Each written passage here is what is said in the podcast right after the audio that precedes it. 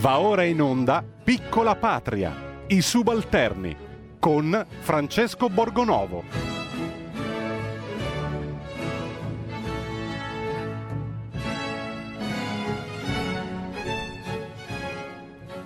Buongiorno e buon lunedì, ben ritrovati a Piccola Patria, i subalterni, più subalterni che mai in questo periodo di feste di Natale, di Avvento, eh, mezzo blindato, anche se l'Italia eh, non è più da nessuna parte zona rossa, sappiamo che ci sono un po' di polemiche sull'Abruzzo, e nel frattempo ci sono polemiche anche al governo sul eh, rapporto diciamo da tenere con l'Europa. Stupisce sempre come eh, questi riescano a litigare anche sulle cose su cui dovevano essere apparentemente uniti e compatti siamo appesi a una minoranza di grillini ribelli per quanto riguarda eh, il MES, c'è addirittura Renzi che lascia gli incontri sul recovery fund, insomma non finiscono di sorprenderci e di litigare anche sulle, eh, sulle cose più eh, paradossali. Sono un, uno dei governi eh, più litigiosi del, degli ultimi anni, insomma, oltre che uno di quelli che ehm, concretamente poi fa meno cose, di fatto anche l'emergenza coronavirus non è stata governata, siamo appesi al, al vaccino, alla speranza di questa panacea salvifica che forse arriverà e le settimane di avvento in questo caso prima del, del sacro vaccino saranno ben di più che quelle per, eh, in attesa del Natale e quindi siamo qui in, in attesa in generale no? nel frattempo eh, continuano ad arrivarci reprimende continuano ad arrivarci eh, indicazioni su che cosa dobbiamo fare o non fare durante le feste e quindi oggi ne parleremo parleremo di questa come dire, autoritarismo sanitario, perché non è una, una, dittatura, le dittature vere e proprie sono un'altra cosa. Ne parleremo con, uh, con un ospite molto, molto titolato che sono molto contento di avere qui, però visto che ci avviciniamo al giorno di Natale e ci è stato detto, come sapete, di non uh, cantare, di non uh, respirare troppo, di non impestare questa bella parola, non impestare le chiese, tutto quello che ci circonda, noi continuiamo con le nostre canzoni natalizie e religiose, così, tanto per gradire e per salutare l'Unione Europea e tutti quelli che mettono il naso nei nostri affari. I'm the Lord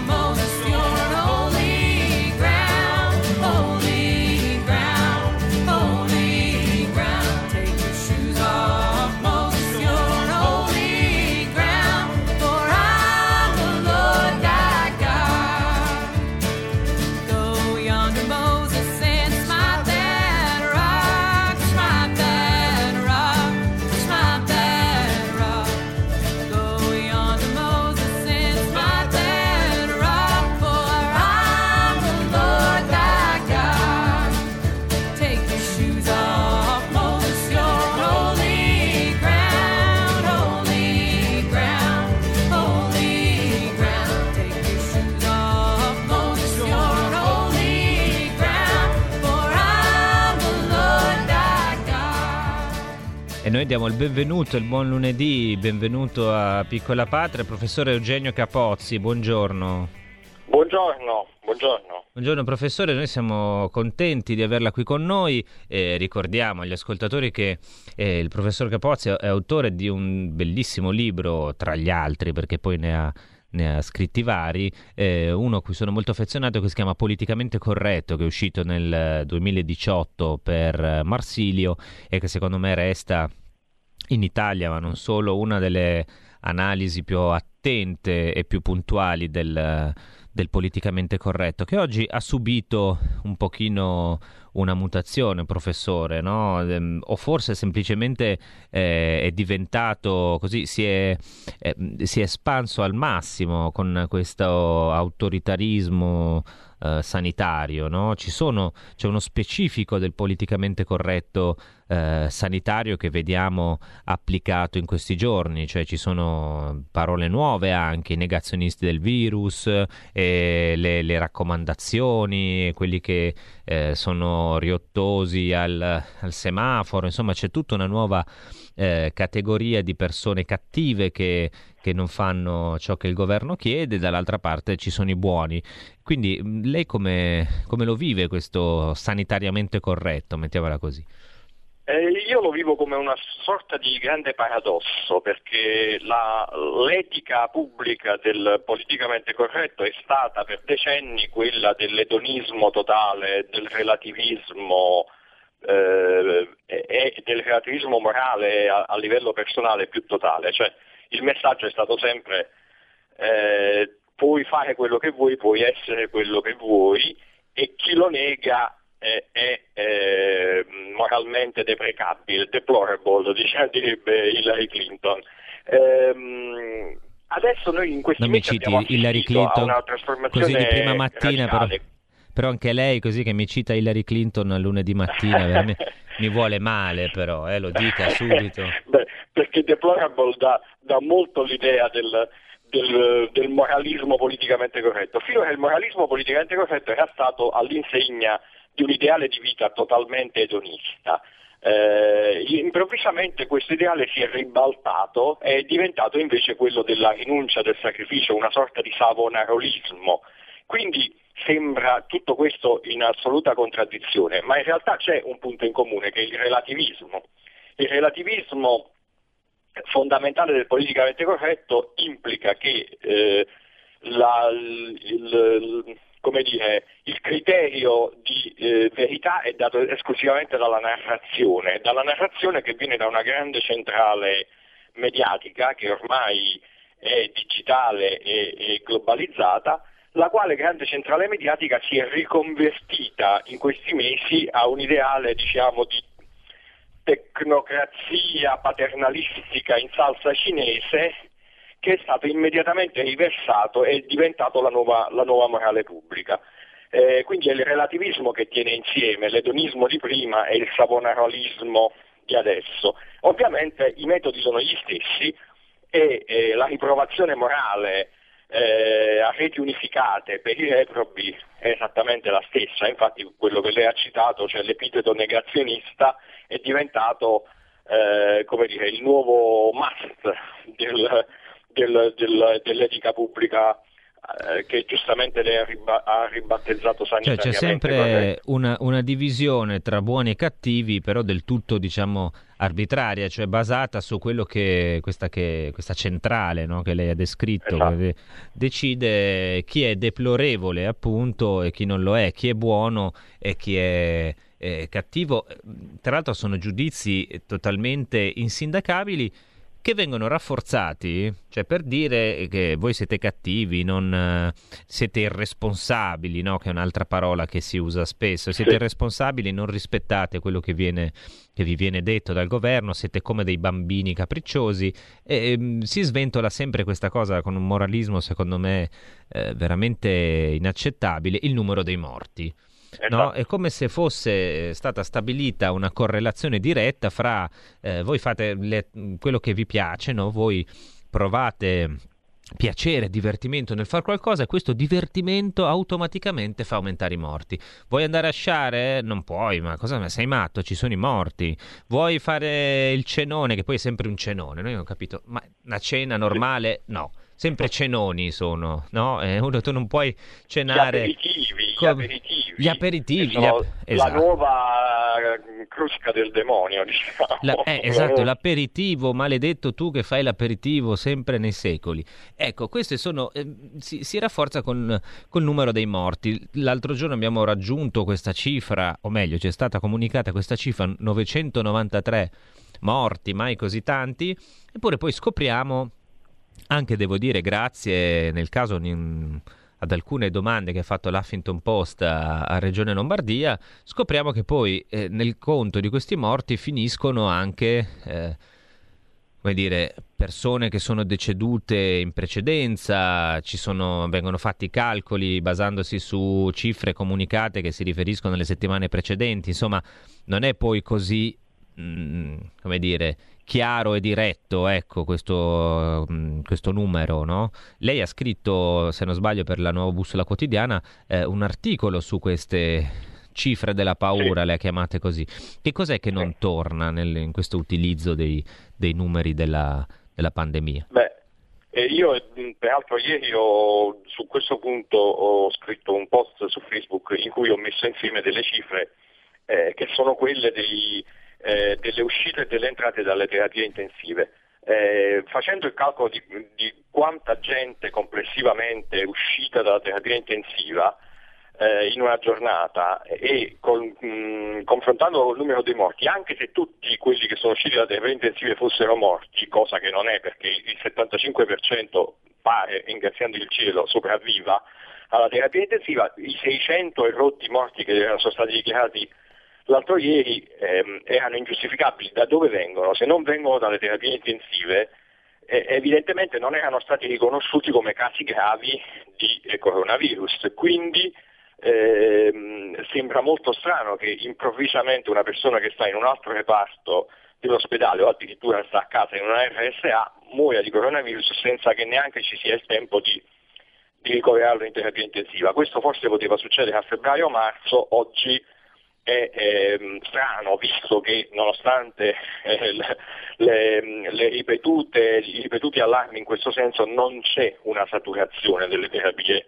intensive. Quindi evidentemente qui siamo di fronte a un sacco di eh, persone decedute in tarda età che vengono etichettate come morti di Covid perché sono risultati positivi al tampone e semplicemente per questo in entrata in ospedale o post mortem. Quindi siamo di fronte a delle cifre che possono essere gonfiate sostanzialmente a, eh, a piacimento da chi voglia dare una narrazione allarmistica o meno allarmistica a seconda dei casi, così come i, i casi che eh, sono, come sappiamo, per il 95% asintomatici o pauci sintomatici e che però vengono sparati in, cer- eh, in certi momenti come motivi per giustificare i DPCM restrittivi.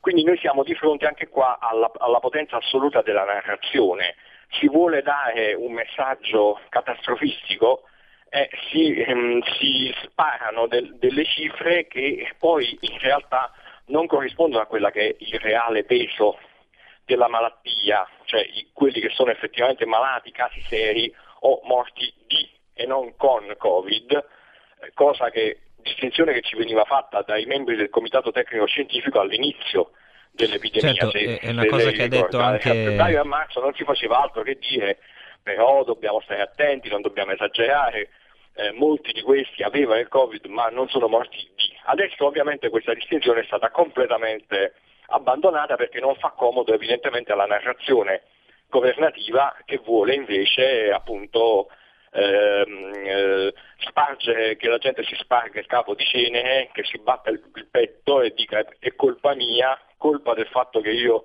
ho voluto incontrare i miei parenti, i miei amici, eh, andare a pranzo o a cena, addirittura andare a fare shopping perché mi era consentito farlo.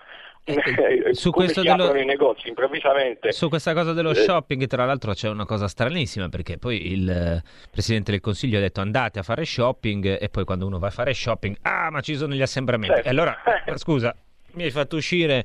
Vabbè, sono, sono, queste cose. Sembra quasi che giochino il gatto col topo. No? Ti mollo esatto. la codina un attimo, tu vai e poi però ti ripiglio subito. Abbiamo una telefonata. Buongiorno, buon lunedì. Buongiorno, sono io.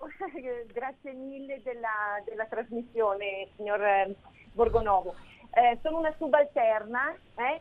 che però sono molto molto orgogliosa di esserlo perché se ne straccia frega altamente, a questo ancora da aprile probabilmente, da quando ha capito che tutta questa cosa è una farsa.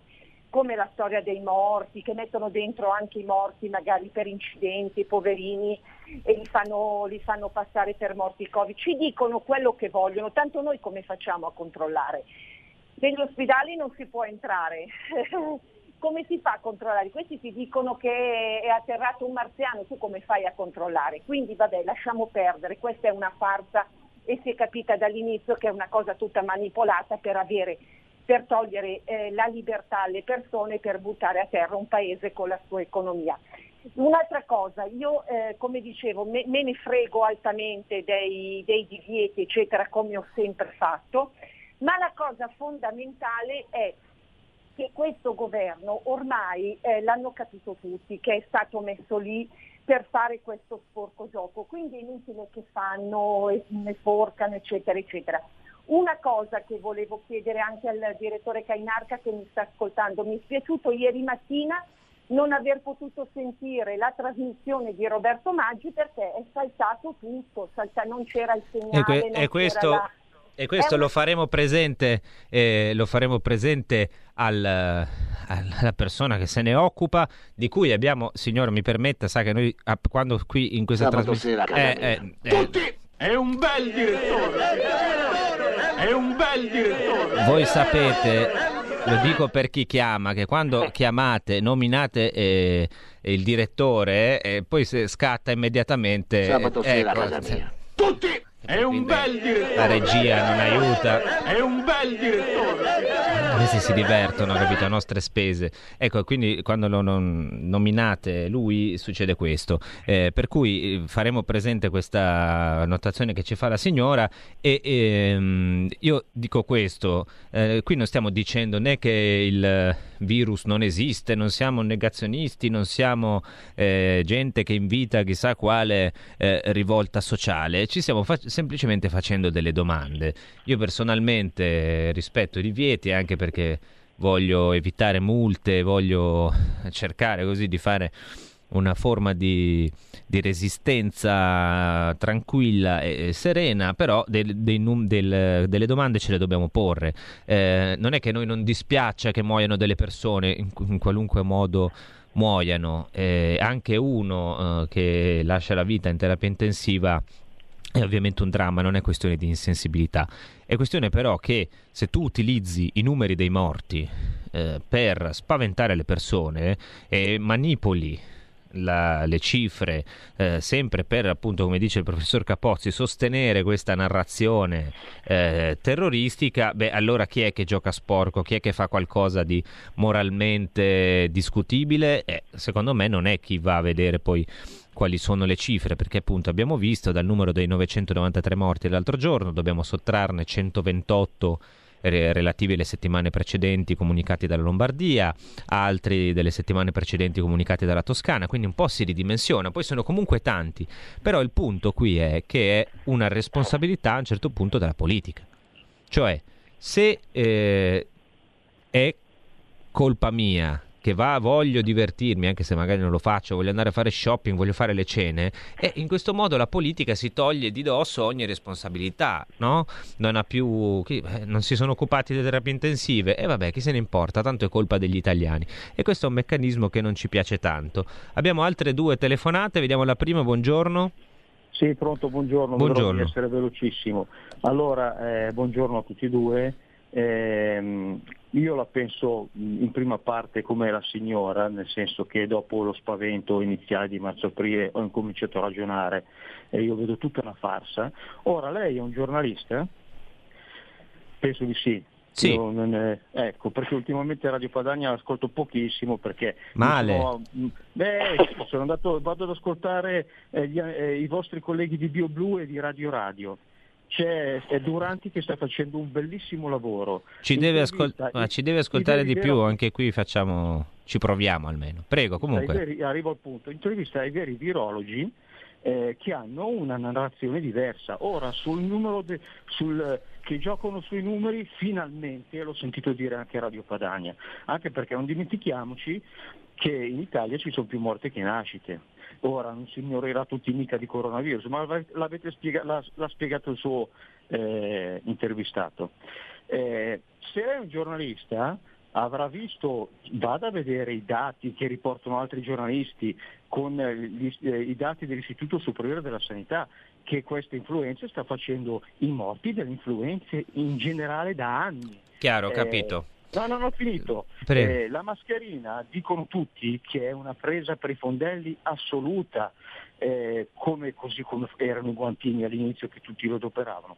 C'è il fine non venite a chiedermi perché, se perché vogliono mettere in ginocchio il paese, se perché è un fine tecnico-scientifico per arrivare a una determinata cosa, come dicono tanti, con un vaccino che chi si occupa di vicini dicono che è una grande cretinata questo vaccino qua, è pericoloso, è un, un sistema Le... nuovo di vaccinare, la posizione è chiarissima. Eh, sentiamo anche l'altra telefonata, poi vediamo di rispondere. No, non c'è più nel frattempo. Vabbè è caduta. Io lo dico sempre, io non amo il grande complotto e non, e non voglio neanche dividere le, appunto, i buoni e i cattivi, perché poi dobbiamo stare anche attenti no? a dire eh, a noi piace la tesi di quel professore, quindi aderiamo a quella. Ma qui non è una questione di di fede, non è una questione di, eh, di, di credo religioso. Eh, la scienza è fatta di, eh, visioni diverse, opinioni diverse, eh, di interpretazioni diverse dei dati. Quindi bisogna sentire tutti e poi farsi un'idea esercitando il pensiero critico.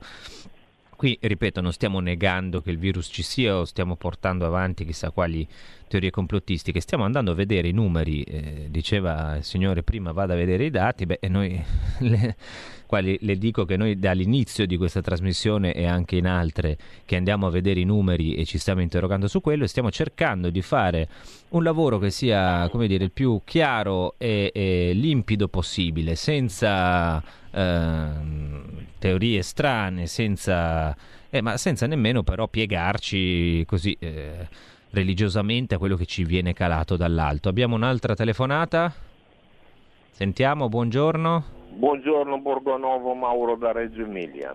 Oh, un conterraneo, ci siamo già eh, sentiti. Concittadino, concittadino. conterraneo? No, conterraneo, sì, vabbè, concittadino non più, perché io non sono più non cittadino più. Di Reggio Emilia. Eh, prego comunque Mauro. A parte che ti apprezzo molto per quello che fai. Eh, vedi, io sono è da un po' di tempo, eh, avendo 65 anni, il primo computer che ho usato risale all'87, no? per cui nei computer un pochino ci, ci, guardo dentro da un pochino. È un po' di tempo che seguo da anni, che seguo un sito che si chiama Italia Ora dove ci sono più o meno il debito, i nati, i morti e così. Mi risulta che mediamente all'anno sono 640.000 i morti contro i 450.000 nati, no? per cui noi siamo nettamente in decremento. Stando ai, ai, alle cifre che mi danno adesso, che mi dicono 60.000 morti di Covid, io il 21 di febbraio dovrei calcolare 640.000 morti più 60.000. Sono proprio curioso di vedere quella che risulterà. Ecco, allora, questi sono, sono calcoli che qualcuno ha già fatto anche su marzo-aprile, sono stati spiegati in qualche maniera e, e c'è stato se noi andiamo a vedere la media dei morti degli anni precedenti, si è verificato un fenomeno, come dire, forse anche che ci si poteva attendere, cioè sono morte tante persone in quel periodo che probabilmente sarebbero poi eh, comunque purtroppo decedute nei mesi successivi. Vedremo la, l'analisi, le analisi che saranno fatte dei morti di questo periodo, però io adesso non voglio incartarmi troppo su tutte le, dire, le varie interpretazioni perché sennò chi ci ascolta da casa poi fa una confusione con tutti questi numeri. Quello che ci importa adesso è comunicare eh, come dire, dare una visione critica della narrazione, diceva il professor Capozzi, che ci viene fatta dal governo. Cioè è, è, giusto che ci presentino sempre questo spauracchio dei morti e ne, ci diano la colpa, no? che sia colpa nostra se usciamo e eh, proviamo un momento di, di, relax, ah, in quel momento facciamo chissà per quale strana magia aumentare il numero dei decessi? Io penso di no. Adesso andiamo un attimo in pubblicità, ritorniamo dopo col professor Capozzi e con anche le vostre telefonate se volete chiamare.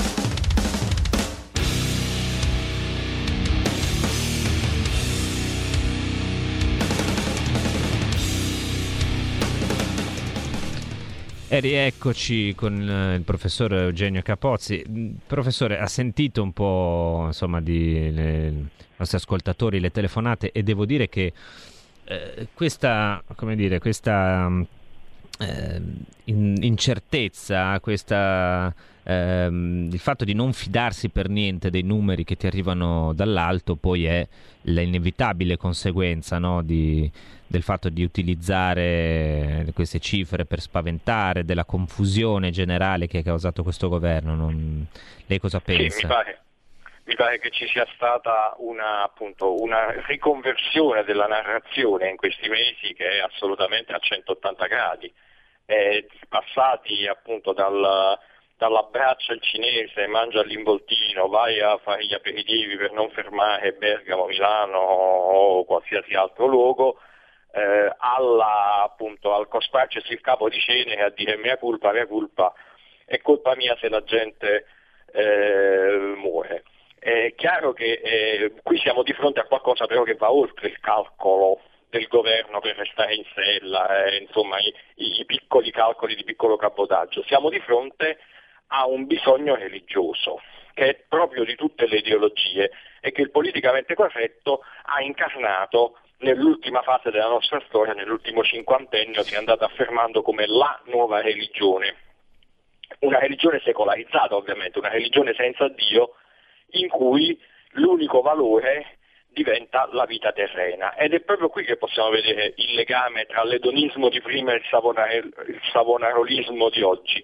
Eh, la, vita, eh, la, vita, biologica, la nuda vita, la nuda vita, come giustamente l'ha chiamata Giorgio Agamben, diventa l'unico termine di paragone, l'unica divinità a cui eh, offrire sacrifici e, eh, per, per, la quale organizzare un culto.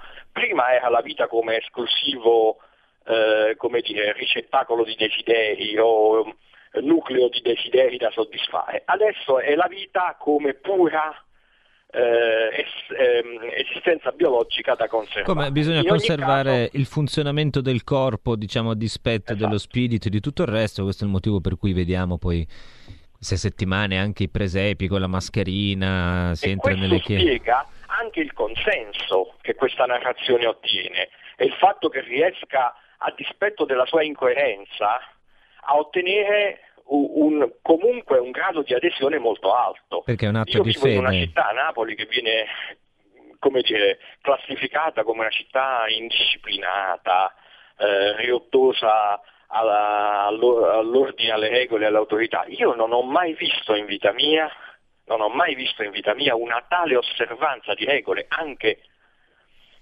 immotivate come il fatto per esempio di tenere la mascherina anche io, io tendo ad uscire da solo in, uh, in, luoghi poco affollati se c'è una persona riottosa agli assembramenti quella sono io eh, quando faccio le mie passeggiate mi capita di vedere persone in luoghi deserti coperte da una, due, tre mascherine, scafandri è chiaro che qualcosa non, non funziona. Eh, abbiamo visto Cerchiamo che di... le reazioni sono queste, no? Anche chi, sì. eh, poi chi ci chiama infastidito. Bisogna capire che c'è nella gente comune un bisogno profondo, eh, diciamo, usiamo questo termine di religione, di spiritualità, che viene colmato nel momento in cui la secolarizzazione radicale eh, l'ha privata di quello che era il suo riferimento, cioè eh, il cristianesimo, eh, la religione tradizionale, e si proietta su altre cose. Chiaro. E in questo e, caso e poi si quando... sta proiettando su questa religione della nuda vita eh, di cui parla Lagan. E poi salvo come dire quando poi interviene un'altra religione più forte, cioè quella di Maradona in questo caso, poi allora lì eh. invece si fa l'eccezione e via sì, andate certo. e riunitevi come vi pare, anche per paura, credo io, ma non solo lì, anche in altri posti di reazioni diciamo violente perché poi ah, certo, eh, lì, un po' come con, col, col jihadismo no? se tu hai paura della, della, reazione violenta allora ci vai cauto con le regole abbiamo altre due telefonate si vede che il tema di questa mattina scalda parecchio prego la prima buongiorno sì, buongiorno. buongiorno, buongiorno prima le signore via facciamo un po' di cavalleria avanti sì prego Buongiorno. Sono Laura da Bologna, buongiorno. Buongiorno.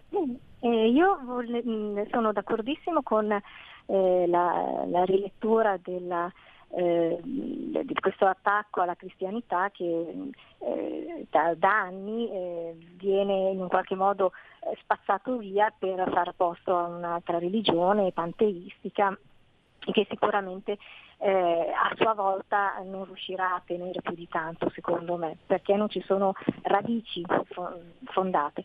E la seconda cosa che volevo dire visto che eravamo, eravamo, partiti con il politicamente corretto, eh, un, um, eh, un, riferimento al suo libro eh, Contro l'onda che sale, eh, dove a pagina 135 lei dice, eh, spiegava sempre Ida Magli, il politicamente corretto costituisce ovviamente la forma più radicale del lavaggio del cervello.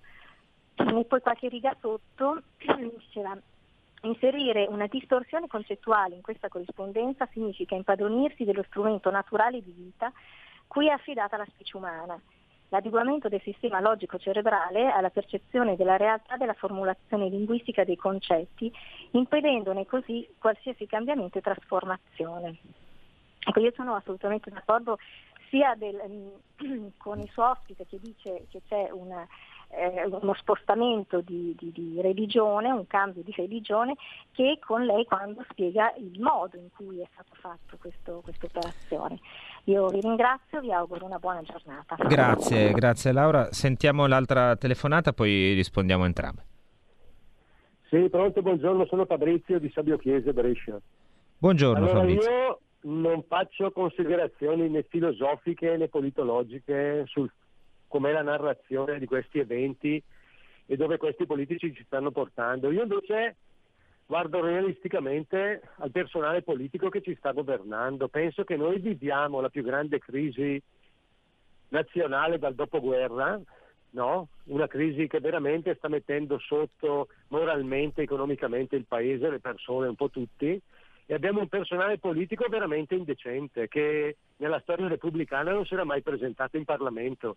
Abbiamo tutta la componente grillina che io non riesco a tirarne fuori uno veramente capace, a parte c'è il vice ministro della sanità e pochi altri, e abbiamo questi arrivati scappati di casa che, hanno, che prendono decisioni importanti tipo l'Azzolina senza averne le competenze. Abbiamo un ministro della salute laureato in filosofia, un comunista, uno degli ultimi rimasti, che non ha un'idea di cosa vuol dire salute, sanità e ospedali e abbiamo un Presidente del Consiglio che boh, è stato preso per metterlo lì a fare da mediatore tra Chiaro. Lega e Grillini e poi è rimasto lì e purtroppo eh, abbiamo un partito come il PD che forse era l'unico che poteva avere una dignità istituzionale che fa di tutto per rimanere al potere e basta. Chiaro, chiarissimo il messaggio. Beh, diciamo che il eh, PD magari avrà una preparazione politica eh, migliore, più approfondita, però poi eh, contano le idee che tu porti avanti. Se tu continui a insistere con il MES e con altre presunte panacee di questo tipo puoi avere tutta la preparazione politica che vuoi, ma eh, insomma non è che i risultati siano granché. Eh, io ringrazio l'ascoltatrice di prima per aver citato addirittura eh, un mio libro. La, mm, penso che il politicamente corretto del motivo per cui io ci tenevo a avere il professor Capozzi con noi e perché noi parliamo di queste cose che sono anche un po' filosofiche, un po' politologiche, insomma, magari usiamo qualche volta delle parole un po' oscure, eh, però serve secondo me capire bene i meccanismi, no? entrare, ascoltare tutte le voci, capire i meccanismi con cui veniamo in qualche modo manipolati. E quello di cambiare il senso delle parole, secondo me, è proprio il, il meccanismo supremo del politicamente corretto e del sanitariamente corretto oggi. Cioè, se tu vieni indicato appena critichi come un negazionista, beh, allora rientri subito in questa cosa no? eh, religiosa o comunque eh, rientri nell'area di, di chi è impresentabile. Un negazionista è normalmente chi nega l'olocausto. Dunque, figurati se tu eh, neghi l'olocausto, vieni considerato un, uh, il peggiore degli individui e quindi di conseguenza se tu neghi il virus, sei un negazionista del virus, ecco di nuovo ti rimetto lì fra gli individui peggiori di tutti. Um, professor Capozzi, per concludere la nostra chiacchierata, la grande domanda alla fine è come se ne esce, cioè come ci si difende, perché io ho la, ho la sensazione che delle volte anche chi diventa eh, riottoso a questa narrazione del governo, anche chi dice ma io non ci credo, e poi dopo un po' eh, come dire, anche qui c'è una spaccatura religiosa, no? chi ha fede e chi non ce l'ha. Eh, e, e, questo ci, ci, toglie un po' di lucidità, secondo me. Cioè, io credo che vadano ascoltate tutte le voci, poi si debba osservare i dati, si debba leggerli con la massima lucidità possibile, senza dire per forza è tutto chiuso. Le chiedo, insomma, so che è una grande domanda, ma siamo quasi in chiusura, quindi le chiedo una risposta breve. Come se ne esce da questa manipolazione? Se, se, ne dovrebbe uscire recuperando un, uh, un approccio realistico e pragmatico uh, alle, ai problemi. Qui nessuno nega, io per primo credo che il, il, il, virus del il coronavirus sia stato in tutto il mondo industrializzato, in tutto il mondo un grandissimo problema e anche da noi un problema soprattutto che ha a che vedere con eh, l'invecchiamento delle società, con eh, la gestione di questa grande risorsa che sono eh, le persone anziane che, per cui bisogna pensare a eh, forme di assistenza sanitaria ma anche in generale di condizioni di vita diverse e migliori. Io credo che questo sarebbe il punto su cui focalizzarsi perché eh, siamo di fronte a una malattia che ha mietuto purtroppo vittime e continua a mieterne tra le persone anziane con patologie tra le persone ospedalizzate, tra le persone che sono nelle residenze sanitarie con anziani. Eh, e, e, poi eh, mettere in relazione questo aspetto con l'aspetto della, eh, dell'economia, perché eh, non si può lasciare che un problema sanitario, per quanto grave sia, eh, distrugga totalmente il tessuto economico e sociale di un paese, come noi stiamo facendo irresponsabilmente, perché pur tra i paesi occidentali che hanno scelto linee, diciamo così, lockdowniste, noi siamo certo. quello che sta, siamo quello che lo sta facendo in maniera più eh, dissennata, indiscriminata, eh. creando dei danni che sono e qui rientriamo fra quello che diceva l'ascoltatore prima sullo scarso valore del personale politico. Noi siamo giunti alla fine e ci sarebbero ancora tante altre cose da dire. Magari il professor Capozzi, se vorrà, tornerà con, con noi. Oggi non diamo premi, ce li, ce li riserviamo per venerdì. Voi continuate ad ascoltare RPL. Noi ci sentiamo oggi pomeriggio in collegamento con Pierluigi Pellegrini e poi ci sentiamo venerdì prossimo. Nel frattempo, buona settimana a tutti e resistete a questa narrazione mortifera.